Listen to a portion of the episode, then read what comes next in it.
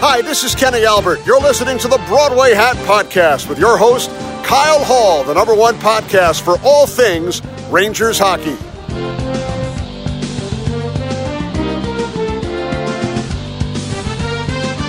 Welcome back to the Broadway Hat Podcast. I'm your host, Kyle Hall. We are now halfway through training camp, so let's take a look at some of the good and bad things we've seen so far. The first good thing and the best thing we've seen yet is the play of young prospect K'Andre Miller. Coaches have been extremely impressed with this player and have been raving about him in post interviews, as well as from the limited media that have been allowed to watch practice. Some of them are saying that he's been the most consistent Ranger throughout camp. I think, barring now any crazy developments or last second injuries, not only will this, not only will Miller be making the team, but he's going to be in the opening day lineup. The next positive actually comes from a negative. The negative being Mika Zibanejad has yet to practice with the team. Now, the Rangers have really given no updates on his availability, and the only thing Coach Quinn said earlier this week was that we're hoping to have him by opening night. So, very vague statements from the Rangers on his availability. Now, the positive being Brett Howden. Howden has come in and filled in on the top line with Kreider and Buchnevich and played extremely well. Coming into camp, Howden was looking as like a major question mark and possibly not even making the team. Not only will he be making the team now, but if Mika remains out, he might be seeing top line minutes. So quite the jump for Brett Howden. Unfortunately, the same positive development cannot be said for Libor Hajek. Hajek, who entered camp as a major question mark and really did not play well in some prior NHL experience, looks like he's not ready to take the next step yet. Looking at the Rangers' defensive pairings they've been playing with in uh, training camp so far, he looks to be around 9 or 10 on the depth chart. Now, that can change in the next week, but it looks like he's bound for Hartford. He is only 22, so the Rangers should not be giving up on him just yet, but with a defensive depth in the Rangers' pipeline for prospects, I can see him being a trade chip in the near future. We'll see what the Rangers decide here in the next few days with the season opener coming up on Thursday. Really can't wait. Today, we're joined by former New York Ranger David LeNeveu. During the Rangers' Cup run to the finals in 2014, backup Cam Talbot injured himself in the conference finals. David, who was a black ace at the time, stepped up and stepped in as Henrik Lundqvist backup for the remainder of the Cup run, being just one play away from going in. We talked about that crazy experience, getting drafted by and playing for Wayne Gretzky, winning the IIHF Cup while he was playing over in Austria, and also his crazy experience in the KHL. Let's send it over to our interview with David.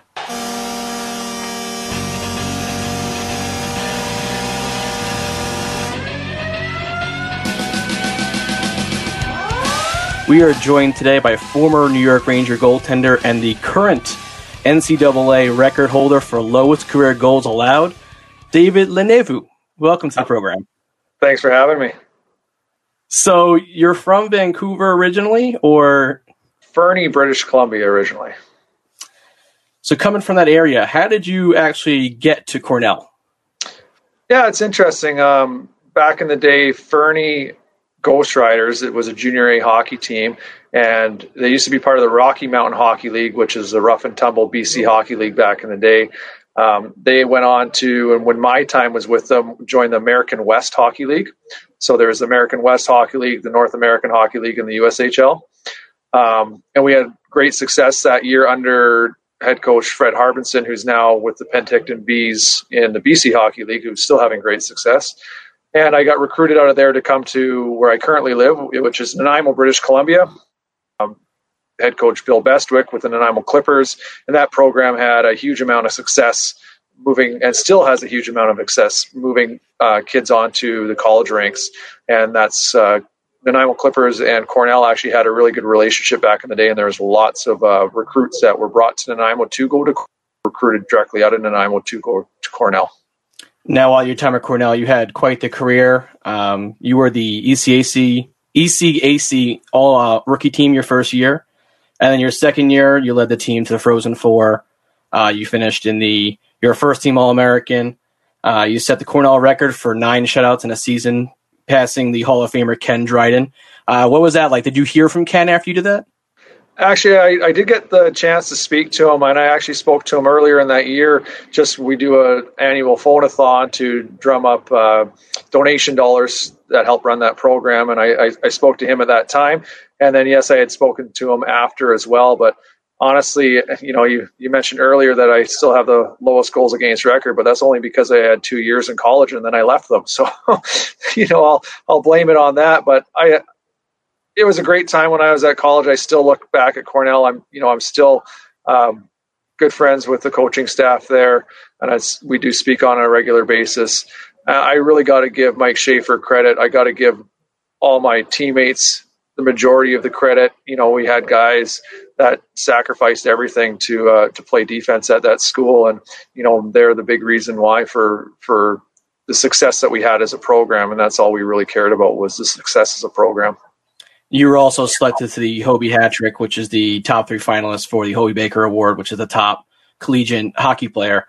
Was there a uh, award ceremony for that? Did you attend that, or is that um, yeah, there was when we were out at the Frozen Four. They had the ceremony there, so it was Peter Sejna and uh, Chris Kunitz were were both there with me. Peter went on to win the award, and it was well deserved. And Chris and I had uh, joked and talked there, and we became uh, somewhat close over the course of time. And we played our whole pro careers together. He obviously had a little bit more success than I did in the pro career, winning some Stanley Cups and spending a lot of time with the the Penguins and other teams. But uh, you know, it just it's just one more stepping stone at NCAA level. And it was right around that time that I think the NCAA level is really starting to be recognized as a, as a real good stepping stone to that next level, especially for people like myself, which you would call a little bit more of a late bloomer than than coming out of somewhere like the WHL or the OHL. Talking about Chris Kunitz and his time with Pittsburgh, he played with a goaltender there named Marc Andre Fleury, who you actually play with with the World Juniors. Uh, what was that experience like? Yeah, it was. You know, that's a dream come true for any Canadian kid growing up. Um, you know, right around this time, as you're well, they're doing the bubble thing now, but everybody starts to gather around their TV right on Christmas Day to watch the World Juniors here in Canada, and that was that was a dream come true. That was um, Marc Andre and I roomed together uh, during our time there. We trained together. We we did everything together there, and you know, he was a fantastic goaltender and a fantastic person, even better. And you can see that in all of his interviews and his you know and his reactions and the things that he does on the ice on an ongoing basis. He's just he's one of those guys that people love to be around. He's fun but at the same time he goes to work and he gets the job done. And you know he's had a fantastic career because of that. When you saw him as an 18 year old you knew right away that he was going to be a star goaltender? I mean he was the i think he was the first overall pick that season. Yeah, you could just tell his athleticism. Um, you know, and in the in the early days in his pro career, people talked about him being a little bit out of control within what was normally the standard back then when you think of a JS Giguere who was so rigid and controlled but also had a huge amount of success and you know you have to credit the work that Marc Andre put in to not only use this as athleticism but also to bring some of that control. You don't want to have too much rigid rigidity and control within your within your game because at the end of the day, all a coach really cares about is whether you stop the puck or not. So it doesn't matter your style, just get the job done. And you know, Marc Andre got the job done. Now that World Junior happened in Halifax, was that just an, an absolutely crazy crowd every time you guys played? Yeah, it was pretty insane. Um, you know, to to be able to play in front of your hometown fans, to have families there at the time, to have a sold out building every single game. You know, during that time, we had the 2 2 train at the same time, and every time he stepped on the ice and just leveled somebody, the place went insane. It was, it's an experience that you'll never forget. We'll never forget that. And it's just, you know, it's just nice to have been part of that Hockey Canada family, and, and we still are. Now you got taken 46 overall by uh, the Phoenix Coyotes. What was that draft day experience like? It's pretty surreal. Um, you know, it's it's one of those other things that you dream of as a as a child growing up, and then to not knowing what's going to happen on draft day, and then to get selected, and then you know being selected to Phoenix at the time, and having to meet Wayne Gretzky and go to dinner with the team and the executive staff that night with your family. It, it was a pretty surreal experience, all of it, and um, you know having Shane Churla, who was a was a head scout back then for Phoenix, and he was one of the guys that kind of brought me in through that draft. Who was a hometown Fernie boy. You know, it's all all those dots connect, and it's it's a pretty special time. And when you came into the AHL your first season, was it a big adjustment for you going from the college game to the AHL?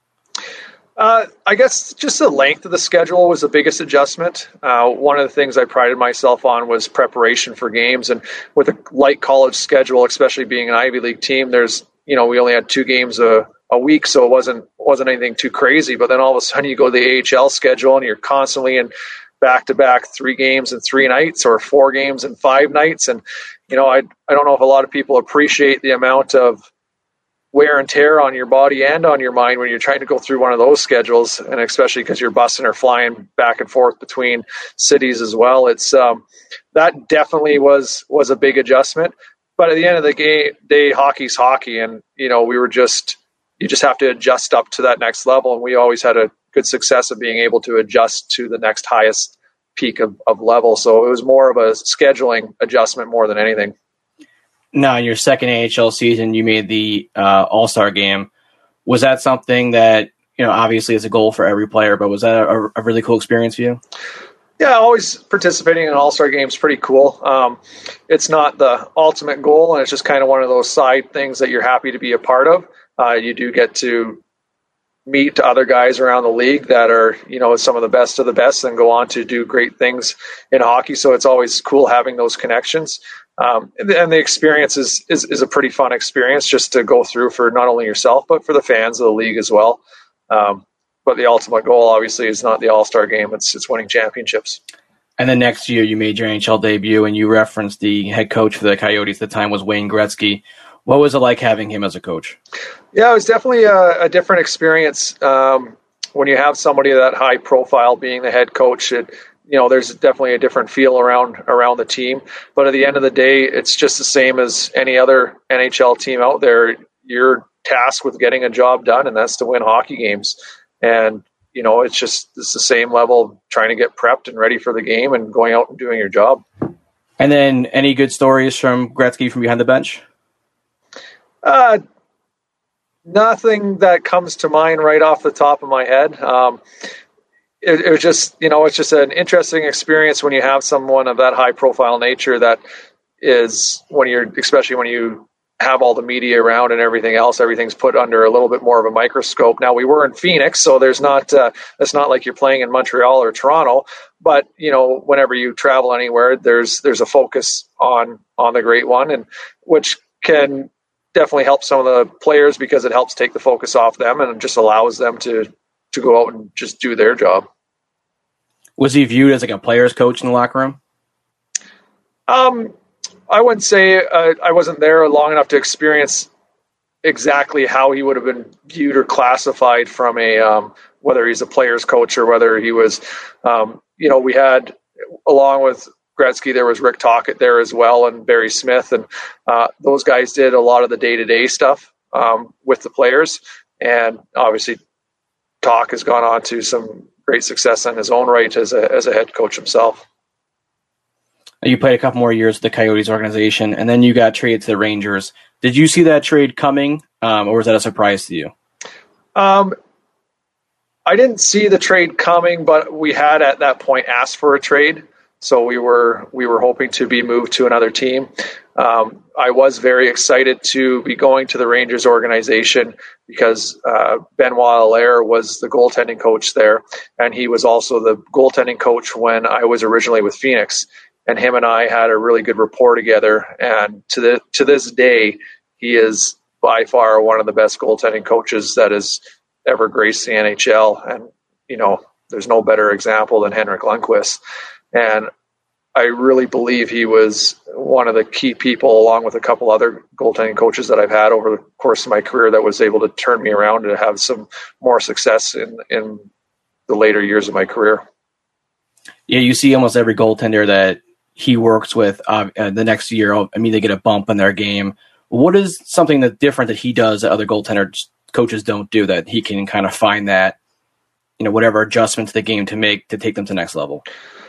You know, at the end of the day, all the goaltending coaches at that level are, are so good, but you know, he really simplifies it. And you know, you can talk about any aspect of life. The simple things are are the you know, if you focus on the simple things and you master those pieces, that's what's going to bring you to your best. So it's not only just simplifying your game, but it's also getting that belief back in yourself and that confidence. Because we all know as goaltenders, when you have that confidence level and you have that simplicity structure in your game mastered, that's when you're at your best. And a confident goaltender, I don't care um, what player is out there, it is extremely difficult to beat a goaltender um, directly when that goaltender is on his game and has that much confidence.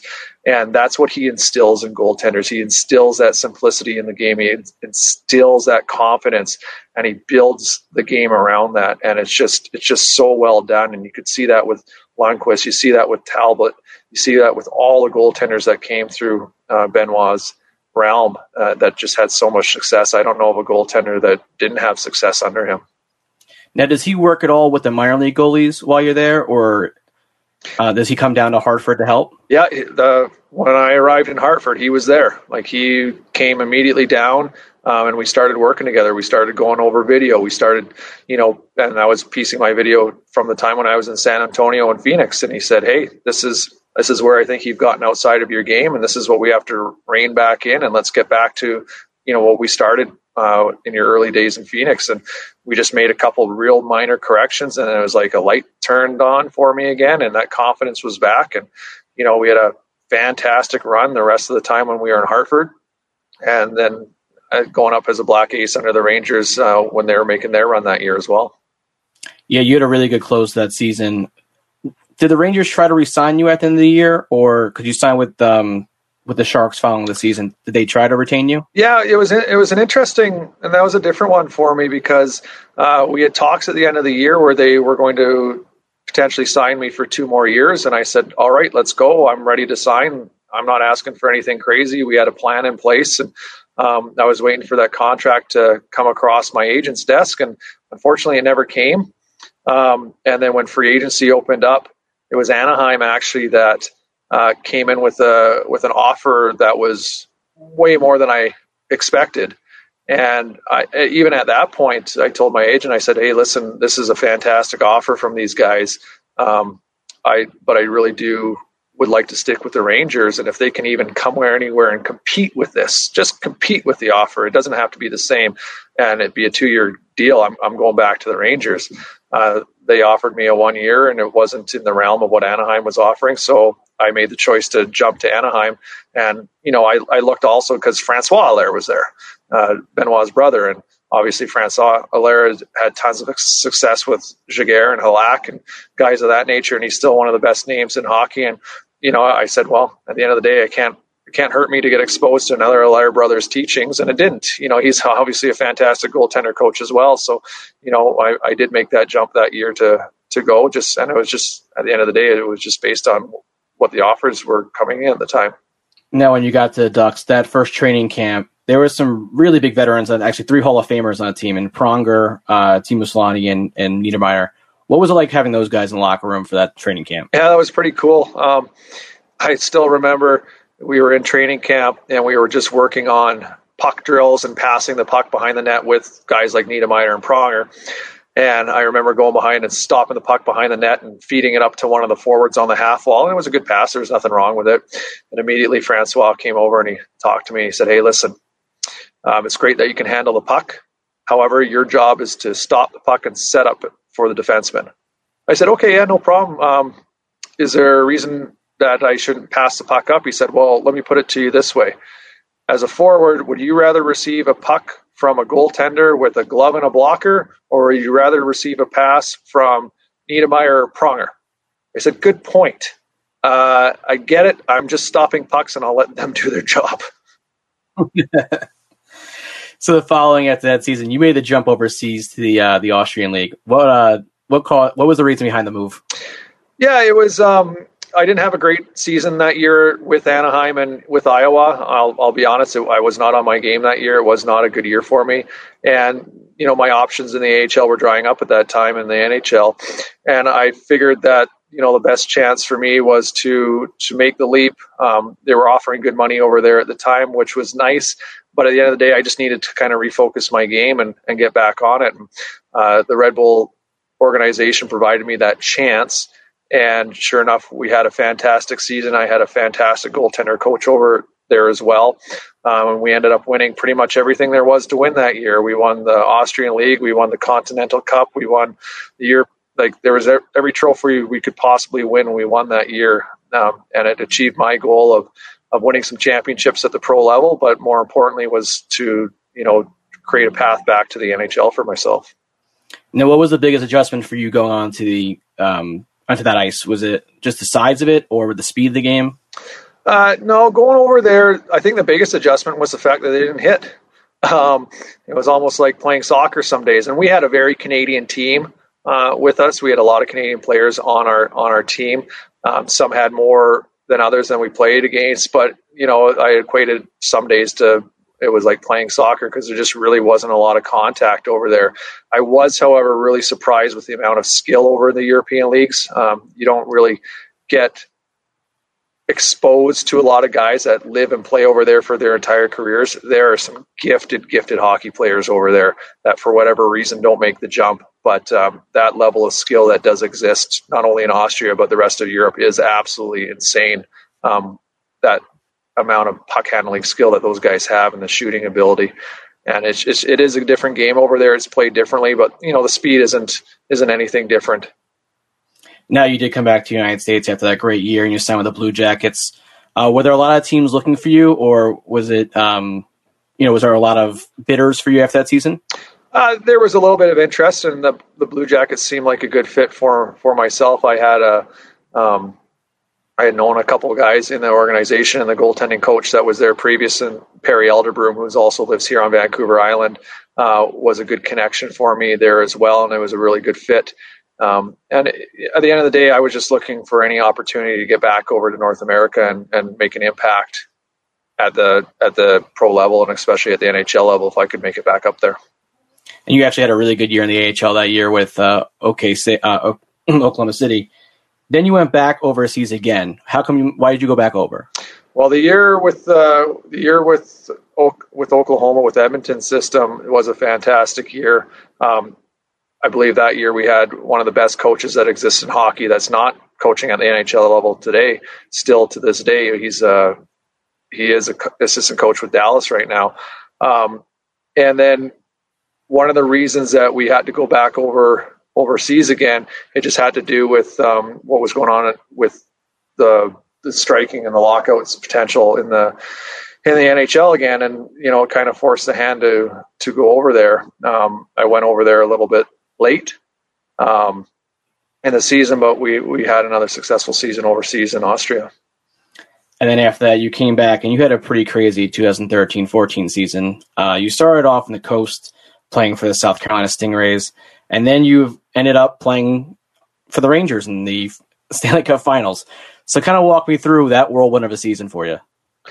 Yeah, that was a that was an interesting time. It was, you know, I thought I was playing some of the best hockey of my life at that time, uh, especially when I was over in Austria the previous year. And unfortunately, by that time, it just the offers weren't there. I was a little bit older. I wasn't a young guy anymore. I was more of a veteran presence that had a little bit of NHL experience, but not a ton. And um, it was just I was just trying to get back to North America again, and I thought that the season previous would have helped me, but it just wasn't enough, and so I had to start in the East Coast Hockey League, and we were playing with the South Carolina Stingrays, and you know we were fortunate to have a wonderful team and a lot of great teammates, and you know I did have a good run with them. Um, got a call up to Providence with the Bruins. Uh, had had a one game there that went really well. Went back down and then right away got another call to Hartford, and Hartford was having a they were having a tough year that year. And I had previous experience with the Rangers in Hartford, so I was excited to get the chance to run up to Hartford. And um, you know, we went from a team that was the bottom of the league to myself and my former Ivy League counterpart in Dov Grumet-Morris. We went on a run together, and we almost we almost made the playoffs that year, uh, which was a basically an impossible task from the time that we came in. And, you know, we had a fantastic end of the year there, um, last three months of the season there, which, which, which it was exciting. It was, it was fun to be back in that a familiar spot. And then obviously that was the year that New York started making a run and I was lucky enough to be called up as a black ace again with those guys. And then, um, then you never know what happens as a black ace. You know, a lot of guys when they cut called up as a black ace, they're a little bit miserable because they're not in the lineup, and all you do is work out and skate every day. It's, it is basically a conditioning camp for you, and that's all you do. And you only have you know eight guys or nine guys doing it, and then those guys start to dwindle each round as as we go on. Less and less black aces are held, and you know, for me, I just wanted to be part of something that a little bit bigger. And it, you know, when you get to a certain point in the playoffs, you know, a lot of guys actually start changing their attitude where they, you know, they want the team to go far. They want to be part of a winning organization. And, you know, the best place and the best time to get another contract is to win, whether you're black ace or whether you're, you know, the first line. And when we went up to Montreal, it's a pretty exciting atmosphere. Uh, you can walk around New York, nobody knows who you are. It doesn't matter what your status is. You you go into Montreal and everybody knows who you are. And you know we were thankful and you know good enough to to beat those guys. And all of a sudden we're in the finals, and Cam got hurt, and there I was stepping up to the spot we always dreamed of being, which is the Stanley Cup Finals.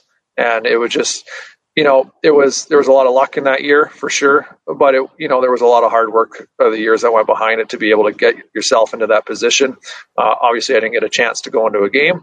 However, I was ready, and people always ask me about, well, you know, were you nervous? Where did you want to actually go in? Well, as a hockey player, of course you do. You don't want to sit on the bench. You want to be part of that action. Now, of course, you don't want anything ever to happen to Henrik Lundqvist. He is the king and he is you know he's the ultimate guy that you want in the pipes for you when you're when you're doing that run. However should something have happened i was more than ready and willing and would be a, extremely excited to have jumped in and tried to help propel that team to a win. Now playing with hank for that postseason he was on fire that entire postseason especially in the stanley cup you know the extremely tough losses you know the three overtime losses. What was it like just seeing him the entire way through the playoffs just locked in you know, he's a pretty amazing guy. He, you know, he's a he's a friendly guy. He's a guy that welcomes you in, um, and he just he just has such a passion, and he was so focused, and all he wanted to do was win. Like you know, at that point where he was at in his career, you know, that was one of his best opportunities to to get that championship. Obviously, he's won Olympic gold and he's done all that, but the the Stanley Cup had to and it still has eluded him to this day. And he deserved to win. He really did. Uh, the way he played, type of person that he is. You know, I, I felt I felt his pain as we went through that when we lost, and you could see it. It was evident, you know, after that final loss in overtime with LA, and it was tough. It was tough to, you know, it's tough to lose for any team in the finals, whether you're a starting goaltender, if you're a black ace or whoever you are. Um, once you get to that point, like there's there's nothing like winning and it's just it's even worse to lose. And I I still watch the finals, and I still you know I feel for the guys that are on the other end of the fence when they lose in that position because you know unfortunately I know what that feels like now, and it's not an enviable position. But you know I look back at those memories fondly now because that's experience that I take forward with the rest of my life, and um, it's something that I have great pride in was being able to be a part of that. After the first two games of the finals, you guys lost both games in overtime in LA and you come back. What was that flight back to New York like, and also that first practice back uh, before Game Three? Was there, I don't know, a drag, or is it more of a okay, we're still in this, you know, couple bad balances here and there? Yeah, you know, the flight back is a, it's a late overnight flight, so everybody's just trying to rest and recoup. And when we got back on the ice the next day, it's it's honestly like, hey guys, we're there's no quitting. Like we're we've worked an entire season to be where we're at. It is now or never. Like now is the time to to do everything you could possibly do. And you know, so the, the leaders step up and they they talk about that. And we go on the ice and you know, there's nothing special that we're doing on the ice at that time. It was just it's just making sure that we're game ready for the next game. But it's more of a it's just more of that mental switch that hey, listen, why would you ever quit now? Bring that confidence, bring that get that swagger back. Let's go and let's refocus for this game. And it is a must win for us. And what was it like being, you know, on the on the bench or just on the in warm ups for that game three at MSG for the finals? Yeah, it's a it's it's a pretty cool feeling. Um, you know, as a black ace, you're sitting way up at the very top in the rafters, and you look down and you can feel the energy in the building. But when you're at ice level, it's a whole nother it's a whole nother experience. And you know, for me at that time, it, you're you're trying to you want to enjoy the experience, but it's not about enjoying the experience at that time. It's it's about focus. Even as a backup goaltender, anything can happen in any game, and you have to be ready to go in. So, you know, I still I still have the vivid memories of um, what was occurring at the time, but it wasn't from a point of where I was enjoying it. It was more trying to stay focused and being being ready to go in should I be called. And then in the locker room, who are the big voices in the locker room? Well, Hank's a guy that doesn't talk a lot, but when he does talk, everybody listens, and the room goes deathly quiet. Um, but he's more a, a, leader by he's definitely a, a leader by example. Uh, St. Louis, he you know he was a guy that has been there, done that, and uh, and won, and you know he was definitely one of the guys that were that was one of the leaders. McDonagh obviously was a, a, big part of that. You know, those are two guys that just stick out in my mind. Staal, another one. You know, those guys were. Those are just the ones that immediately stick out in my in my mind. And over your career, who were some of the you know veterans or that took you under their wing as you went along? Um, you know, when I was in with my time at Phoenix, uh, Sean Burke, who was originally there, he he was a great guy for that. Like he was he was wonderful for that. Um, in the minors, Jean Marc Pelletier, uh, in my, the first two years of my career, he was he was really good for that. Uh, Shane Doan was everybody knows he's one of the most fantastic captains that existed out there. Um, he was a fantastic leader within that organization. Um, you know, as I grew older in, in my career, I, I, really developed a close relationship with my goaltending partner, Yann Danis, in, in Oklahoma City. Uh, our families are still, you know, as close as we can be from the distance that we're apart now. Uh, he's one of my favorite people. Um, and then, you know, Todd Nelson in OKC as well as a coach. You know, I believe he is one of the best coaches that exist in the ho- game of hockey today. And, you know, I, I hope to see him as a head coach in the NHL very soon. Now you went over and you finished your career in your last year. You went over to Russia. What was that experience like? You know, that was a little bit interesting. It was, um, you know, once again leaving mid-season, going over to uh, to an organization that was having a, a, lot of financial difficulty at that time. Um, you know, we had heard stories that players weren't getting paid, and uh, when I jumped over there, I was assured that I was going to be paid, and then sure enough, I wasn't paid. So it um, it didn't last very long over there. I, I came over expecting to start right away. Uh, the contracting didn't get done in time, so they had to play the goaltender who I was supposed to be replacing. There was another goaltender that was injured at the time, and then sure enough, that goaltender caught fire. He, honest to God, he played some of the best hockey I've seen a goaltender play. And at that point, now my contract's sorting out. You're not going to put me in who hasn't really played a game that year when this guy has just caught fire. Um, and he did catch fire, and he's playing wonderful hockey. And so I was there and I didn't get paid. The other goaltender was coming back, and that was kind of the end of it. It was it was kind of a bittersweet ending, um, and I just couldn't come back to North America and get a job anymore. Any crazy stories from over there? Um, no, there wasn't really too much crazy going on. There, you know, I hung out with a bunch of the Canadian guys, and there's uh, a couple of European guys that uh, I got to know fairly well. We we hung out together for the time that I was over there, but it was just a sh- it was a very short time that I was there. Um, I do remember actually going to one of the guys' places right around New Year's, and they had some homemade Hungarian, I don't know what you want to call it, vodka or something. We had brought over a whiskey, we brought over some wine. Uh, it was me and another Canadian. We brought them to their place, and so we started drinking that and playing some, you know, drinking games and we were winning and those guys were were getting after it. And then they brought out this Hungarian homebrew. I don't know what it was. All I remember is we started drinking that, and I don't remember the rest of the night. I remember waking up in my hotel room that morning, going, "What the heck just happened?" And I, I definitely blame the homebrew on that. Now, going back to your time in Phoenix, what was the, the difference? I guess you know you you play in all these different cities. Was there a bit the fan base? You know, uh, I guess you hear these bad things about the fan base there and that you know possibly moving. Did you see that while you were there that there's a lack of a fan base? Yeah, it was it was tough there. You know, I know when they originally planned that arena, they were trying to get it out to the Scottsdale area, and uh, the Scottsdale Council voted it down. And I don't know the full story behind it, but there was rumors that they didn't want that type of fan in that area. uh, Scottsdale being the ritzy neighborhood. And so it was put out way in Glendale where the football stadium was, which, you know, in theory works.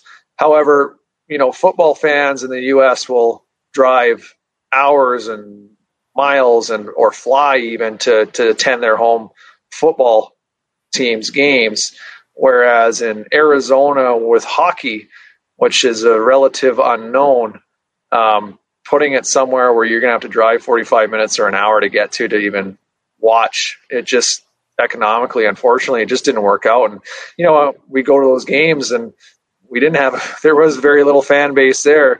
The biggest fans that or the biggest times that we had fans in the stands is when teams like detroit came to town. And that's because all the canadian snowbirds especially in the toronto area were big detroit fans. And so that you know they would fill the stadium and it'd be all detroit fans and not arizona fans on, at the time unfortunately.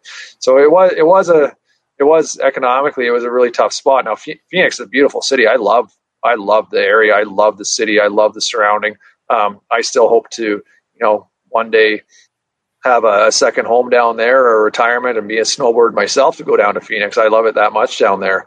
Um, but from a from an economic viability for a hockey team, it is it's a tough go, and I, I feel for the I feel for the ownership and management with trying to make it a go. And then, what's your favorite city you played in? Um, from a from a hockey standpoint, I got to say it was New York. Um, there nothing nothing beats New York. Like just the the vibe of that city, um, MSG. There's just so much history behind it from a being a hometown guy in New York. It's just there's there's nothing like it, and that organization. I can't speak enough good things about the New York organization. They're just they run a, a fantastic organization. Um, they treat everybody extremely well. They they want their players. They want the development. They want Hartford to get better. They they're trying to do everything they possibly can to make that organization and everybody in it successful. Um, and not like I said, the city itself. It's New York City. What else can you say? And what's the one story that you even look back now and say, "Yes, that that was that was great," or you know, a moment that you think back and you always keep? honestly, it's it's the it's the run to it's the run to the finals with with New York. I still remember we were we were sitting out or we were sitting in a bar as Black Aces that night when I got the call. Um, and I'll never forget getting the call that, hey, Cam's hurt and you're coming up. And I said, what? And they're like, no, get your stuff ready. We're going. And I remember being with the other guys and you know, they were cheering and excited, and they're like, "Hey, you did it! You're the guy! You're you, one of us is finally moving up. We're going!" Like that. Was, they were so excited for me, and that was that was pretty fantastic. And I remember being able to get on the phone with my my parents and my in laws and saying, "Hey, guys, I'm gonna be part of the Stanley Cup final run. Like I'm gonna be backing up Lundqvist. I, you know, start making your start making your plans to come out and see us out here because it's going to be a fantastic time. And I was lucky enough that I was able to have some of my family come out and just do that. It was it was truly a memorable experience, and that's something I'll never ever forget. That's great. Well, David, thank you so much for coming on today. Uh, really appreciate you joining us, and uh, hopefully we'll talk to you soon. Yeah, no, my pleasure. Always happy to uh, relive the old glory days. Thank you again to David LeNeveu for joining us this week. It was a lot of fun sitting down with him and talking to him about his career, but it was also great to get a behind the scenes look at that 2014 Cup Finals team. Now, that does it for episode 5 of the Broadway Hat Podcast please hit the follow button on Spotify. You can follow me on Twitter at KHallNY for all things New York Rangers. And also, please follow the Broadway Hat Instagram account to be notified when new episodes come out. Thanks for listening.